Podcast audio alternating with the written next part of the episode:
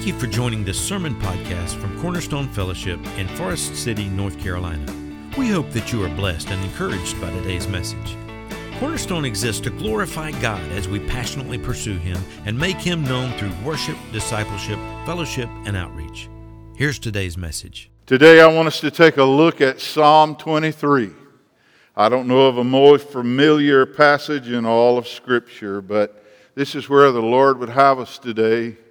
We just finished 11 weeks in 2 Peter, and we're going to, I don't know exactly where we'll start. I suspect we will do another sermon series, but for today, I have no doubt in my mind that God has a word for us from Psalm 23. It's very familiar.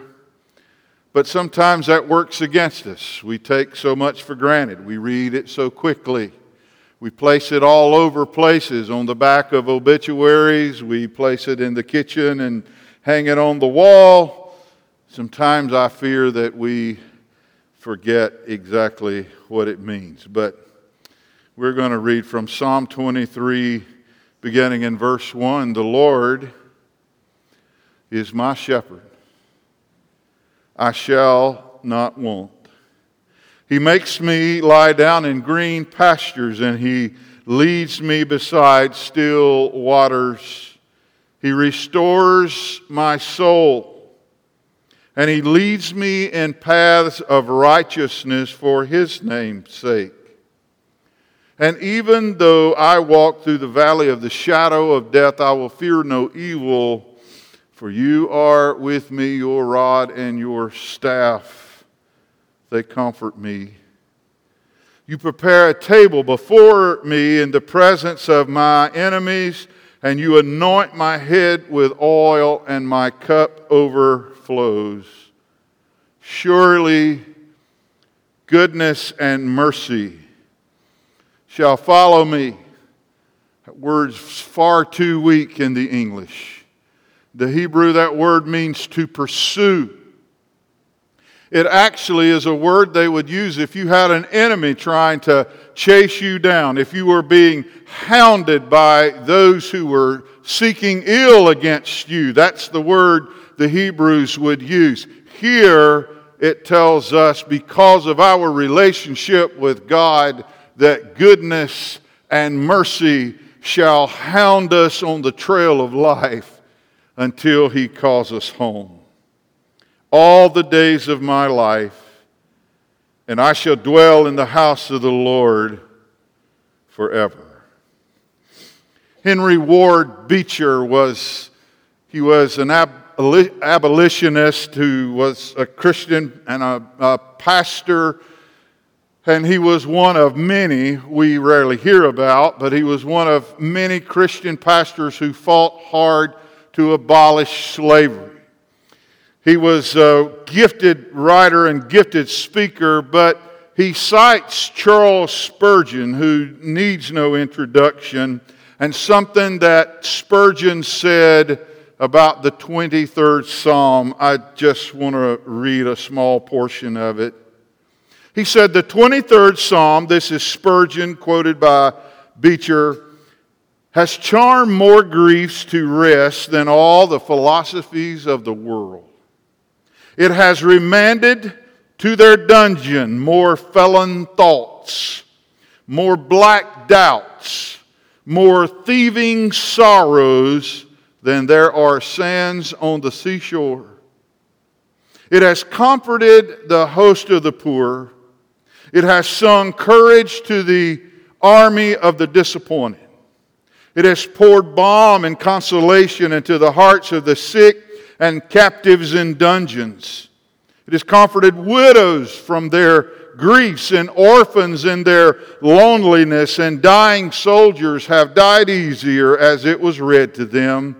Ghastly dark hospitals have been illuminated. It has visited the prisoner and broken his chains, and like Peter's angel, has led them forth and back to their homes again.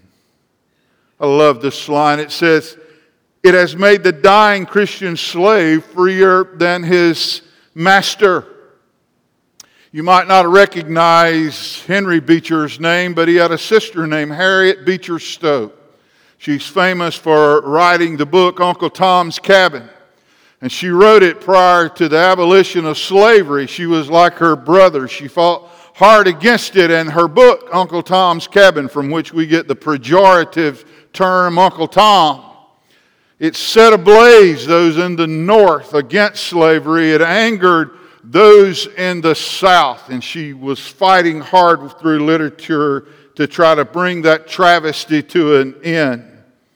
So let me read again what he says. It has made the dying Christian slave freer than his master and console those whom he left behind mourning, not so much that he was gone, as because they were left behind and could not go too. Wow. Spurgeon could say it in ways like no one else could. We get two images in this psalm.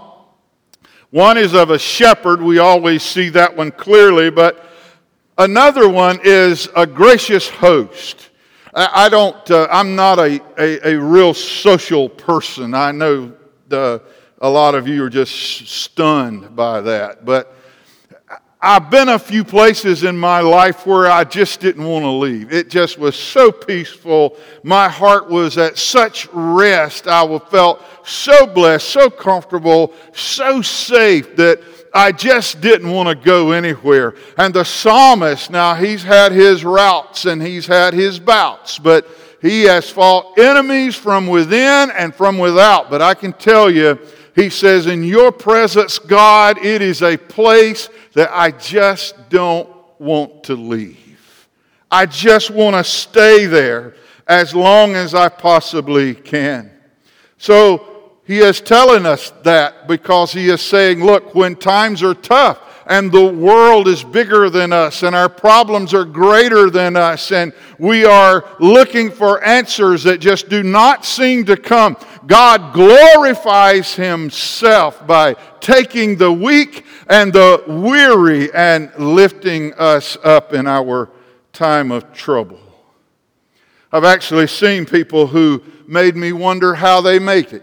I, am sure you have. I, just situations with with death and sickness and things like that, it just would make you try to wonder how in the world could that be. I remember in my first church one time, two little children were killed in a car wreck and they were lying in the casket side by side.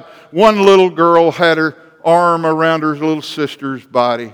Man, I want to tell you, I, I, I don't know how you get through that. I, I don't know how as a parent that, that you live through that. I, I know, I know it's with God's help, but boy, that is just too easy to say. It's so easy just to say, trust in the Lord. As a matter of fact, I read a story one time in a really great book about a man who lost a young baby, a young child, and what made it worse was this child was the product of an adulterous affair he had had. Later in life, he had up problems with other children that he loved just as dearly. He had one son who raped one of his daughters, and he had another son who killed that son for raping his sister. And of course, the one about whom I speak wrote this song. So let's see what he says about the great shepherd. The great shepherd, several things, nothing complicated. I hope it blesses our heart. I, I, I, purposely have tried to leave the world's affairs out of it today, but you've seen it all week. I will say this I saw in the news early this morning that Hamas is already engaged in talks with Iran if Iran gets involved, I can tell you this world is never, ever going to be the same. It's just not going to be the same. So, where do we find comfort and where do we find peace and how do we deal with the travesty that is unfolding before our eyes? First of all, we turn to the shepherd. And we have to, number one, understand the shepherd's place. The shepherd's place in our life. Verse 1 The Lord is my shepherd. I shall not want. Now that tells me something about me and it tells me something about him. About me, it tells me that if he is my shepherd, then that would make me a sheep. And sheep are known to be naive and foolish and constantly needing direction. Sheep are convinced that their own ideas are right. Does that resonate with anybody? And it's hard to convince them otherwise. They will go to their death thinking that this is the right direction. They will die from the arms of safety into arms of treachery because they're so ignorant and they are so foolish and they're so naive. They constantly have to be herded and watched and cared for all the time. I am told, I don't know, never owned sheep, but I've been told that you could raise a sheep on this side of our building, and once he's grown, you could take him over here to this side of our building, and he might never find his way back. It's incredible that we are so much like sheep. It also tells me something about him when he says, The Lord is my shepherd. If you've been around here very long, you know this already. But look at the word Lord. Every letter in that word is capitalized. That means in the Hebrew, that word is what? It is Yahweh. It is the tetragrammaton or the four consonants that the Jews would refer to. They would not say the name Yahweh but it had four letters in it. Hebrew has no vowels, so it had four consonants. And sometimes they would refer to the, refer to the tetragrammaton or tetragrammaton, and they would say, you know, the four consonants. But they would not utter that name. It was just too holy. It was the covenant name for God. And so they would only speak it once a year. It would only be spoken by the high priest. As a matter of fact, later on, hundreds, thousands of years later, when when we were going to uh, make Hebrew into a language that we could understand better, and we gave it what's called a pointed text. We put little marks under the letters so we would know which uh, vowels to put in those words. They did not even know which vowels went in the word Yahweh. So they took the vowels out of Adonai, another word for Lord, put them together in Yahweh, and came out with a word that we say in English as Jehovah. But we truly have no understanding as to really how to say the covenant name of God. All of that to say He's important. It is that covenant God that is my shepherd. Wow, that's like finding out you have someone who's married to somebody famous. You know, it's like, oh, you have a personal relationship with so and so. How cool is that? Or you grew up living next door to what's his name? Uh, how great is that? How cool is it to have Yahweh as your personal shepherd? That's pretty awesome to me. And I love the way he writes here because he doesn't say, as he does in other places, he says, God is my rock, he's my shield, he is my king, he's my deliverer. He uses all kind of impersonal words to talk about God. But here he says, the Lord, the covenant name for God, he is my personal shepherd. And he's my shepherd. That means a personal relationship is required. I posted something on social media this week and it kind of grew quiet because I lamented publicly that only a half of 1% of Israelis claim to have a relationship with Jesus Christ. Only 2% of all of Israel claims to be Christian and 60 or 90 something percent of those who are Christians in Israel are not Jews, but they are Arabs. 60 something percent, 65, 68 percent of those who live in Israel consider themselves non religious, and 20 percent, 20 percent consider themselves atheists.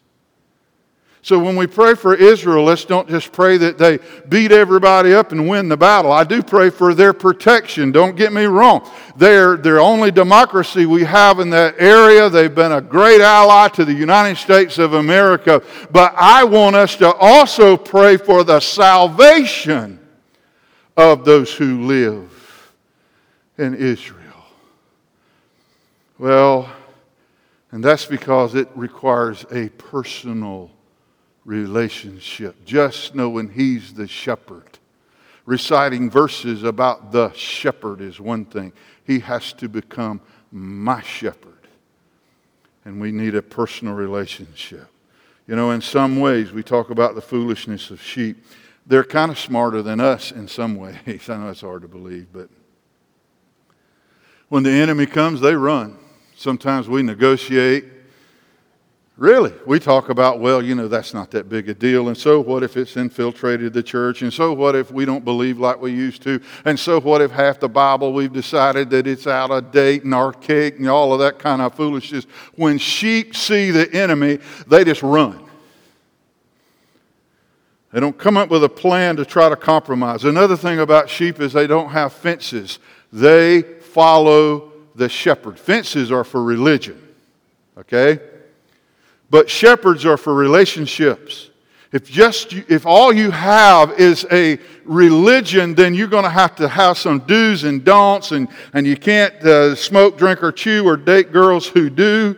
Uh, you, you got to have some rules and things that you are forbidden to do, and you have to keep up with all of that, and then they change from time to time. That is not what God is looking for. And if I could go back and change one thing about 43 years of preaching, one of the things I would try to help people do is to try to somehow or another and it's so frustrating because it's so hard. But try to help people to see that I am not preaching a religion. I'm not warning them about how high the fences are. I'm preaching about God wants a relationship with them.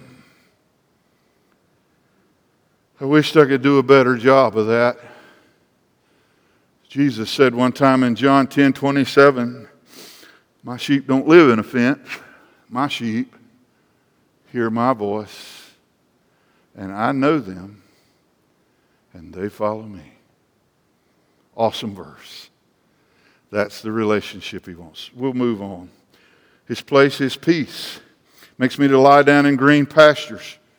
Sheep are so prone to fear Man, this is a very personal one for me because of the struggles I've had down through the years with obsessive compulsiveness and things like that.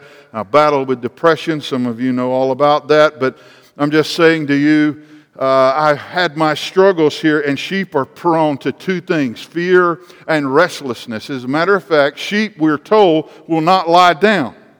And they will just absolutely uh, fret themselves to exhaustion and sometimes die because they won't lie down and get the rest that they need. And the only way to get them to lie down is to make them feel peaceful and comfortable and secure about their surroundings. If they don't feel that, they will constantly move and they will constantly fret and, and their heart just races and finally Sometimes they will even die trying to fight enemies that they really can't even see.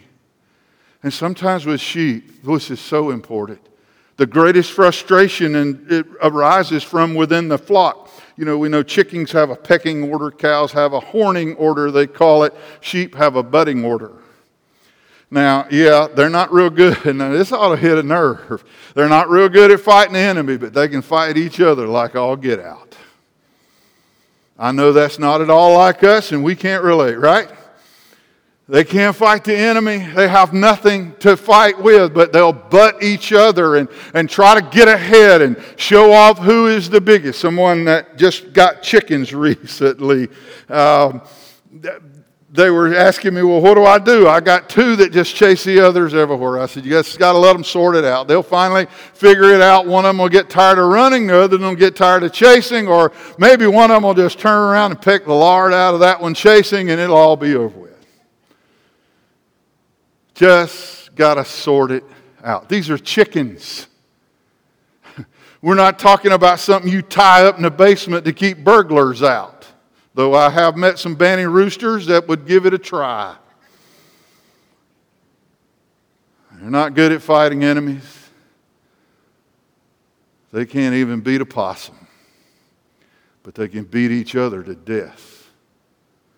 Some of the greatest growth you'll do will be being part of a flock, friend. But this is where we grow. This is where we grow. That's why I will go ahead and tell you this is why some always find a reason not to be here.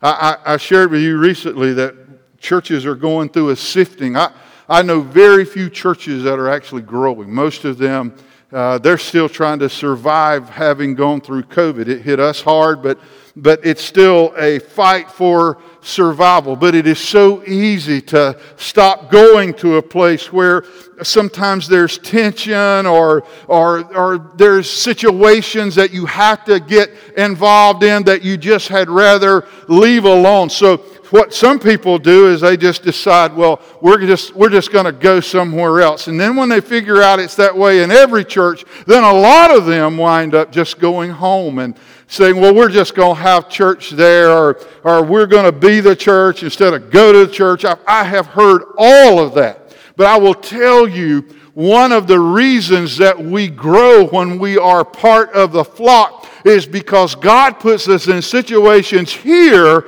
that you cannot escape. You have to deal with things. You, you, you have to manage things. You have to deal with complaints. You have to deal with problems. You have to deal with issues. Some of them are serious, some of them are not, but you have to deal with each other. Being part of the flock is one of the reasons that we grow. Having to deal with each other. As a matter of fact, we here have an elder paradigm of leadership. We almost never ever vote. I think we only vote on two things ever in this church. Most churches vote on everything. But, but why did we move from a family oriented type of paradigm to a democracy. Why did we do that? You don't find democracy anywhere in the New Testament, but you do see the family paradigm there where Paul tells Timothy, hey, here's how you get along in the church. You treat the older women like mothers, younger women like sisters, the young men like brothers, and the older men, you treat them like they are fathers. It is a family what all do you vote on at your house as a family? Who all wants to go to school? Who wants gummy bears for breakfast? We don't do that. But we do it at church because it's easier. And I'm sad to say that the person that it is the easiest on is usually the leadership. Because here at Cornerstone, sometimes I have to say, that's what we, as the pastors, decided. We prayed about it. It's the way the Lord would have us go. Sometimes we have to say we prayed about it and we were wrong and we're going to do it a different way. That's not easy. It's not easy for us. It's not easy for you. But that's the way God set up His church. There should be some tension and stress here. It's like going to the gym. I quit going. One, I, I don't like the music they play. There's a lot of people there I didn't know, and it was always stressful. Every time I got on a machine, it didn't want to move where I was supposed to be moving it. When I'd finally get it there, then they'd want me to do it nine more times. It just was stressful. So, this is what I do I do my workouts at, at home. What do, you, what do you think? I quit going to the gym. I am the gym. I started being the gym. Oh, I know it's stressful. You not think I ever want to quit? There's times I just love to get away from it all sometimes. Man, people ask me sometimes, they'll say, Preacher, do you ever want to quit? I'm like, You don't even want me to answer that. his place. Even in the flock, we have his peace. Thirdly, his pardon. Verse 3 says, He restores my soul. The rest- restoration means to return or to recover. And Dr. Andrew Bonar tells us he was a shepherd in Scotland, and he said one of the problems in Scotland was sheep would go to places and have to be what he called restored. He writes about this psalm from his experience as a real shepherd. But he says sheep would jump from a cliff down onto a maybe a grassy knoll, but then they couldn't get back. And he said, if you jump down there with them, you'll scare them. They'll go off the other side and they may die. He said, so what you have to do is let the sheep wear itself completely out trying to get back. And when it is totally exhausted and finally figures out that I'm trying to get back where I need to be, but I cannot do it on my own, he says, You can go pick that sheep up in your arms and carry it exactly where it needs to be. Wow. I've been there. Sometimes we go places we can't get back from. We get involved in things that get involved in us. We, we take up things that take us up, and, and, and, and we, we get addicted or we, we get uh, in over our heads in temptation or whatever it might be. And, and I can tell you, just like most animals, sometimes sheep will see their rescuer as the enemy. I'm amazed sometimes watching people try to free wild animals from traps and things like that that they've gotten themselves into. But they have to be careful because that wild animal has no clue that somebody is trying to help him. And it is the same way with us. Sometimes when we're trying to speak truth into people's lives, we become their enemy forever because they have no clue that what we're really trying to do is to help them to get back to a place they can't get back to on their own. He leads me in paths of righteousness, not unrighteousness. Not unrighteousness. He doesn't lead us in those paths for His name's sake. It's for His name that He leads us in paths that reflect His character, shows us what God is like. So if I come to you and I tell you, well, I think God's uh, leading me to divorce my wife. I don't really have a reason, but I just feel led to do that. I hope you'll tell me I'm an idiot. God doesn't lead like that. Well, I feel like God's leading me to a different church. and He might be. But make sure that He is because we lead ourselves so much and we blame it on God. He will lead us in paths that reflect His character. And that's not the path of least resistance. It is a path, path that makes us more like Him. His peace, His place, His pardon. We also have His presence. Verse 4 Even though I walk through the valley of the shadow of death, I will fear no evil, for you are with me.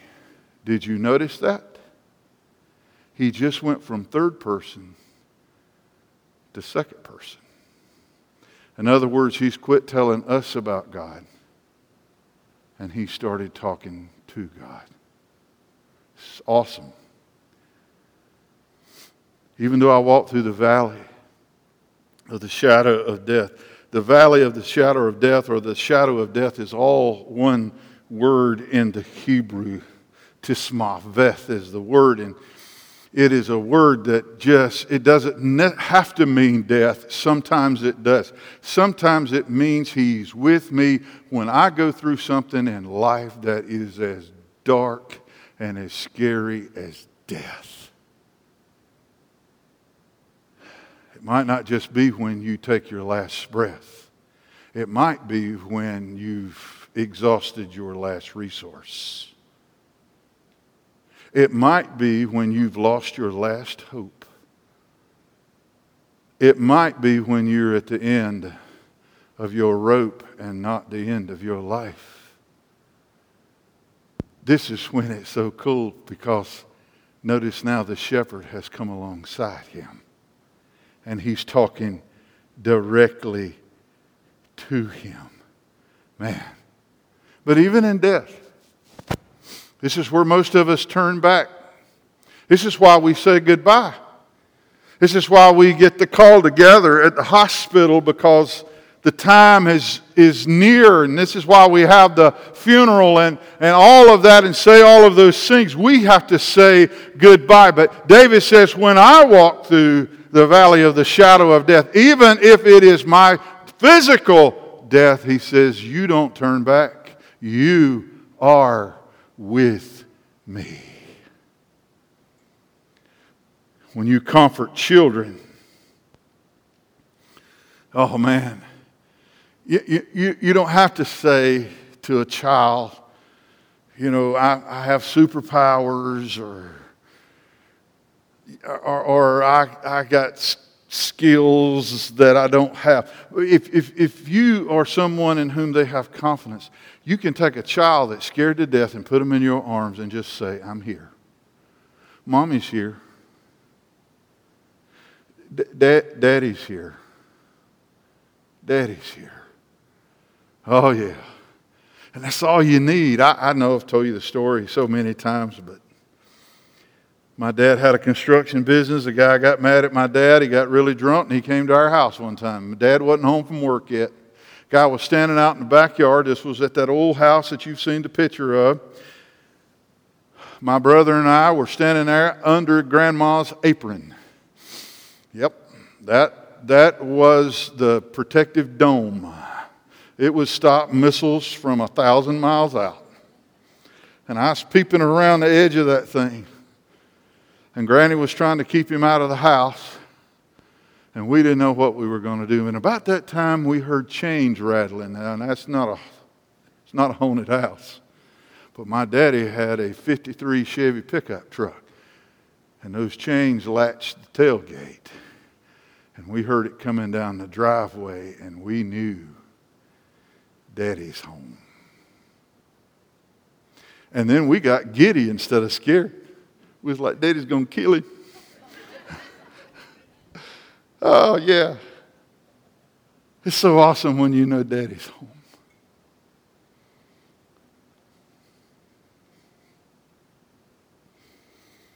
In my life, there have been times I was so afraid. And I fought my demons so hard. There was times I would ask God, Lord, take me in your arms and hold me like I do my little children. Let me feel your arms around me. I know I'm a big old rough customer, but God, I, I need to I need to be your child tonight. I need to know, God, that you are with me. Which brings us to number five, his protection. Verse 4, he says, Your rod and your staff, they comfort me. The rod is for the enemy, and the staff is for me. The rod was a stick that the shepherd would use that if a, uh, some kind of wild beast came toward the flock, I want to tell you, the shepherd didn't run, he met him. He met him, and he'd take that stick and, buddy, he did some business with it. David said, Hey, when I was watching the sheep, now this was when he went, you know, to help his brothers out who couldn't figure out what to do with Goliath. They didn't own a nuclear slingshot. But when he got there and Goliath started running his mouth, he said, Well, look, I killed a bear one time barehanded. That's why they call bears bear. Do you know that? I just made that up. He said, I killed a lion one time. He said, So this big old uncircumcised Philistine, if he thinks he'll get the better of me, he said, I don't come against him in my name. I come against him in the name of the Lord of hosts. He said, So I don't need to worry about him. God's been with me before, and God will be with me now. Let God fight your battles for you. Your enemies only wished you were the one that was going to take vengeance. When you get ready to give somebody a piece of your mind, or you get ready to go defend yourself, or you get ready to go to tear into somebody, let God do all of that. They'd much rather fight you than fight your Savior. And then the staff was the long stick with a hook on the end of it. And a lot of times sheep would get places sometimes they didn't need to be, and the shepherd would reach, get them around the neck, and drag them back where they go. Boy, God's almost worn that staff out on me sometimes in my life. I got all kind of ideas about where I think I want to go and where I think I want to be or need to be or whatever. Sometimes God just has to get a hold of me and just drag me back. He has to manhandle me sometimes with His grace so that I can understand what He's trying to do in my life. His place, His peace, His pardon, His presence, His protection. Number six, his provision. He says, You prepare a table before me. And notice this you do it in the presence of my enemies. You anoint my head with oil. My cup overflows. My cup overflows, God. And he says, When you bless me, sometimes you prepare a table of blessing, in, not just in front of me, but in front of my enemies. See, see how cool that is? If, if, if you attack me, God might make you watch him bless me. Wouldn't that be something? I remember a guy in the Old Testament that had the talking, talking donkey. And his third try at cursing the people of God, finally the guy that hired him said, You curse them one more time, they're going to be the greatest nation on earth. They get bigger and better every time you try to bless them. And Balaam finally told him, He says, They are the greatest nation on earth.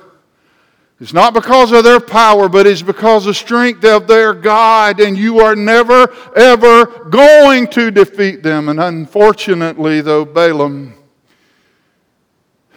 gave Balak the secret formula, the kryptonite. He said, if you can get them to sin against their God, he says, then you can defeat them. Well, sometimes he prepares a table before me and he says, My cup runs over.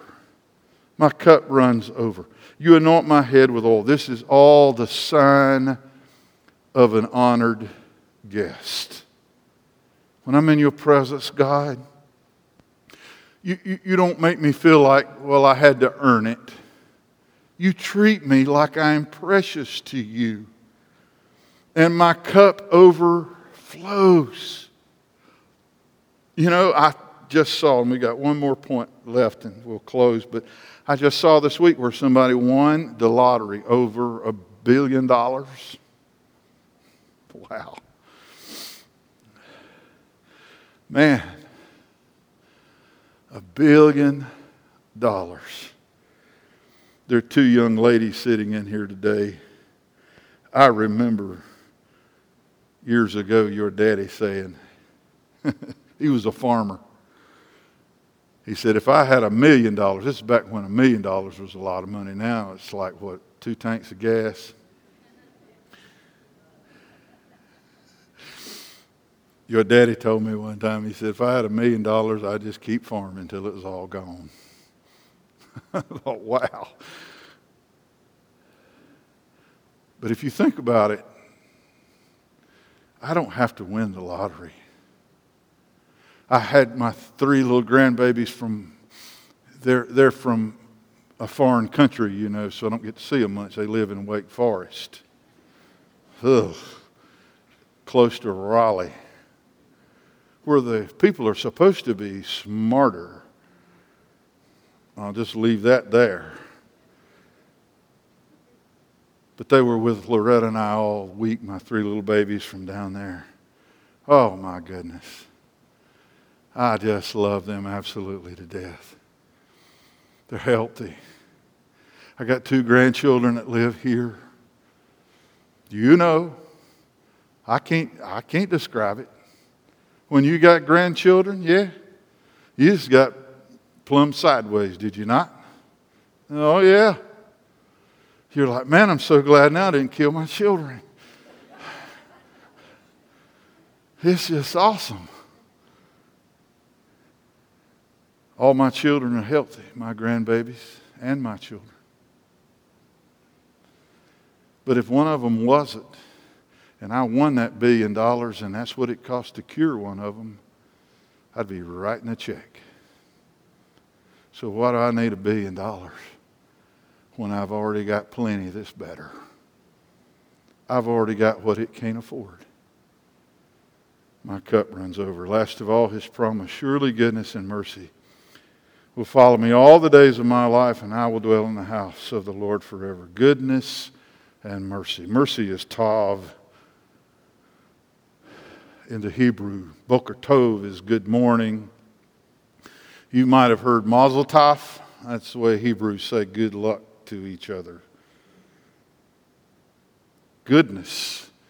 The word tov, though, means pleasantness and agreeableness, peacefulness, and goodness. And then he moves to mercy. And this is our word. It's the word for loving kindness that's untranslatable, cornerstone. Let's hear it. Hesed. Hesed is a word that is untranslatable. My Hebrew teacher in graduate school taught me that, and he was a liberal.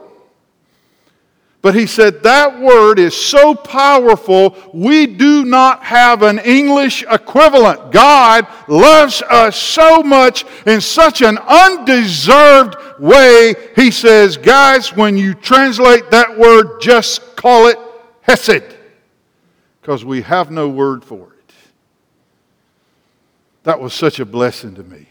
One, because I knew I'd get it right on the test, but to learn that that we have things of God that we can't even translate into English. And when he says, shall follow me, I've already told you, radaf is the word in it. It means to pursue, sometimes in a negative sense, to persecute or to chase, to put to flight, to make restless, to come after in a hostile way.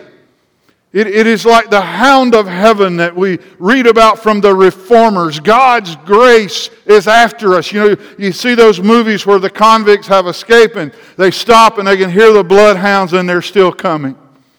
Sometimes in our lives, if we'll just get quiet for a minute and stop trying to run so fast and just get still and let God put His hand on us and be still and know that He is God, sometimes you can hear those hounds of grace and mercy closing in.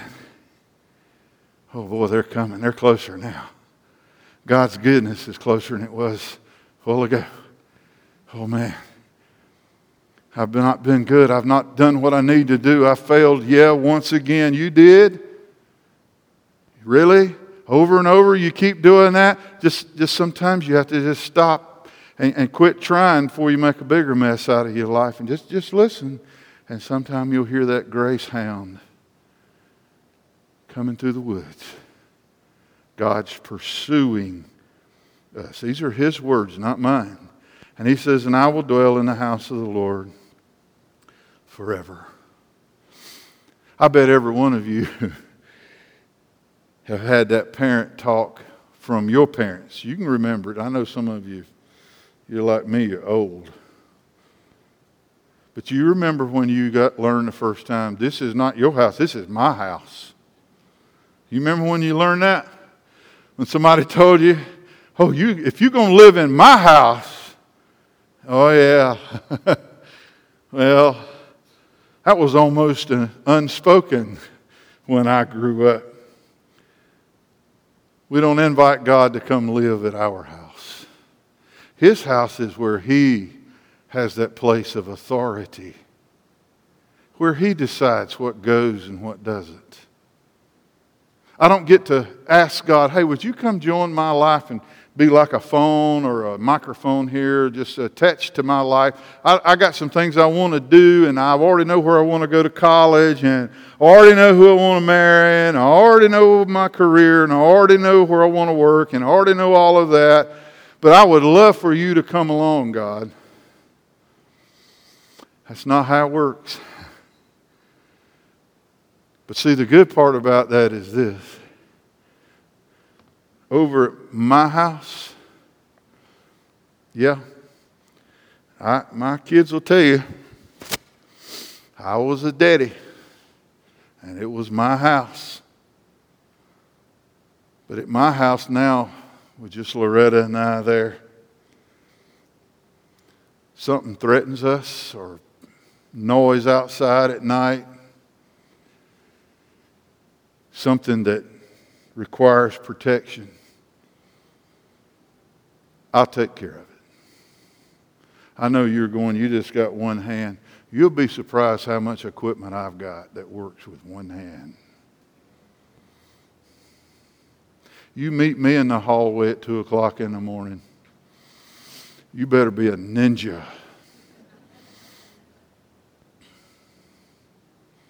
Because I come prepared. I'm too old to fight and too fat to run, so we're just going to have to dial it in right there. But she won't have to worry about me sending her out. Because at my house, I protect it. I love living at God's house. Let Him take care of us. Maybe you kind of moved away from God's house. That happens. Got out on your own. Did some things that you knew wouldn't go at God's house. I'm not talking about this building here or any other building like it. I'm talking about that place in your life where at one time you know God called the shots. But you also knew that you lived within His protection, within the confines of His grace and His mercy and the might of His hand. But boy, when you're away from that, life is scary, it's dreadful, it's full of disappointment and filled with defeat. Can somebody say amen? Have you been there? Really say amen again. Amen. Have, you, have you experienced that personally? Say it again. Amen. amen. I don't ask for amens, very rarely. I just wanted the people sitting around you to know they weren't the only one. We all get away from God's house sometimes. I don't know what this week's going to hold. Based on last week, I could, I'd say we may be in a full blown war by next Sunday. We had a, we, we've caught 160 terrorists at our border in the last three years. I'll just say it that way, okay? In the last three years. We've caught 160 terrorists. We've had a million five hundred thousand people who've come across the border who we don't even have a clue who they are or where in the United States they went. And some of them are terrorists. There's no doubt. Saw it yesterday, first time I've seen it in the news. But we're already looking for Hamas fighters in America. Don't know where they are, but they'll let us know soon. I don't want to spend my life worrying about that. Here, here's the thing. Maybe you're sitting here this morning and you're like, you know, Pastor, I would have left a word about Hamas all week. I probably could have handled that. My problems aren't terrorists. My problem, Pastor, is me. I don't need somebody to blow up my life. I blow it up all the time. I destroy everything I touch. I need your help, God. Let's bow our heads right quick. And let's pray together. In the quietness of this moment, I'm going to tell you whether you recognize it or not. God met you here today. Might have been, might have been the first place you've, you've run into God all week, but I want to tell you, He met you here today. He came to see you, He had a word for you. Maybe right now you'd just like to say, God, I need your forgiveness. I've asked for it so many times, I'm ashamed of myself, God, but I don't have a choice. Maybe you just have to say, Lord, I'm like a sheep. I go places sometimes, and I, then I have no clue as to how to get back. I want to come home, God. I want to come home but I don't know how. You're going to have to let Him carry you, friend. You're going to have to stop fighting. Maybe you're here today and you got other fears in your life, reports from the doctor that didn't go real well. Maybe you have children that are lost, don't know the Lord. Maybe you're just at a place in your life or in your marriage right now you just don't know what to do. I pray this morning that if you're a child of God, that you realize you have a shepherd. And he'll walk through the darkest, deepest valleys you ever face, and he'll walk through them with you. So let's talk to him right now for a second. Our Father, we come to you, and I ask you right now, Lord, to touch our hearts. God, you know those precious souls that are here today that, Lord, they're almost astonished at what they heard from you because it is like you just knew all about them. It was like you knew the kind of week they had. It was like you knew about their marriage. You knew about that child that is rebellious and you knew about that report from the doctor that they had told no one. It's because you do know God. And we thank you that you do. We're thankful that you do. And I ask you right now, Lord, to touch every heart here.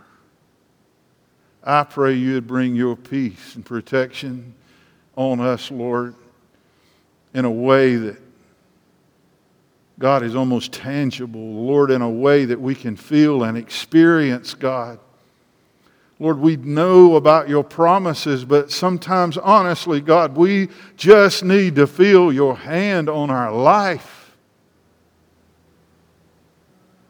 So I pray you'd help us now. In Jesus' precious name we pray. Amen.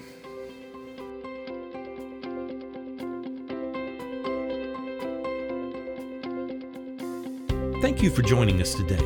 If you have any questions or would like to know more about Cornerstone, please visit our website at servantsway.com or email us at office at servantsway.com. Cornerstone Fellowship is located at 1186 Hudlow Road, Forest City, North Carolina. Please join us again next week.